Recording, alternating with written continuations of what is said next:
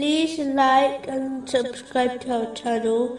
Leave your questions and feedback in the comments section. Enjoy the video.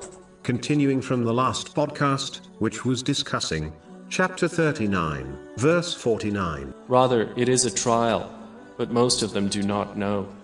a separate podcast series titled Benefits of Tests and Trials has already been produced, which discusses this topic in detail. But to sum up, the first benefit is that, through tests, one understands the infinite power of Allah, the Exalted. This realization inspires one to live in obedience to Allah, the Exalted, throughout their life, full well knowing, no wealth or social influence will protect them from the choices and decree of Allah, the Exalted.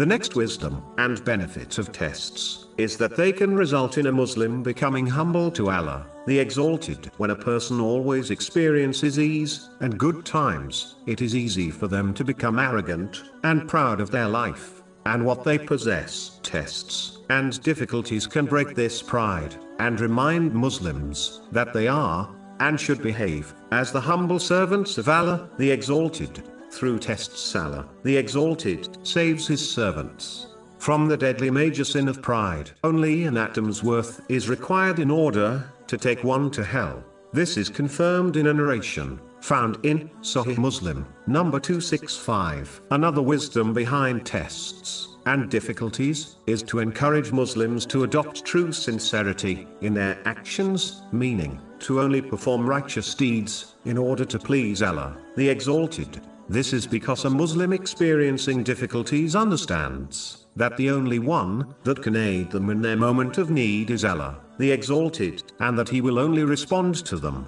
when they possess sincerity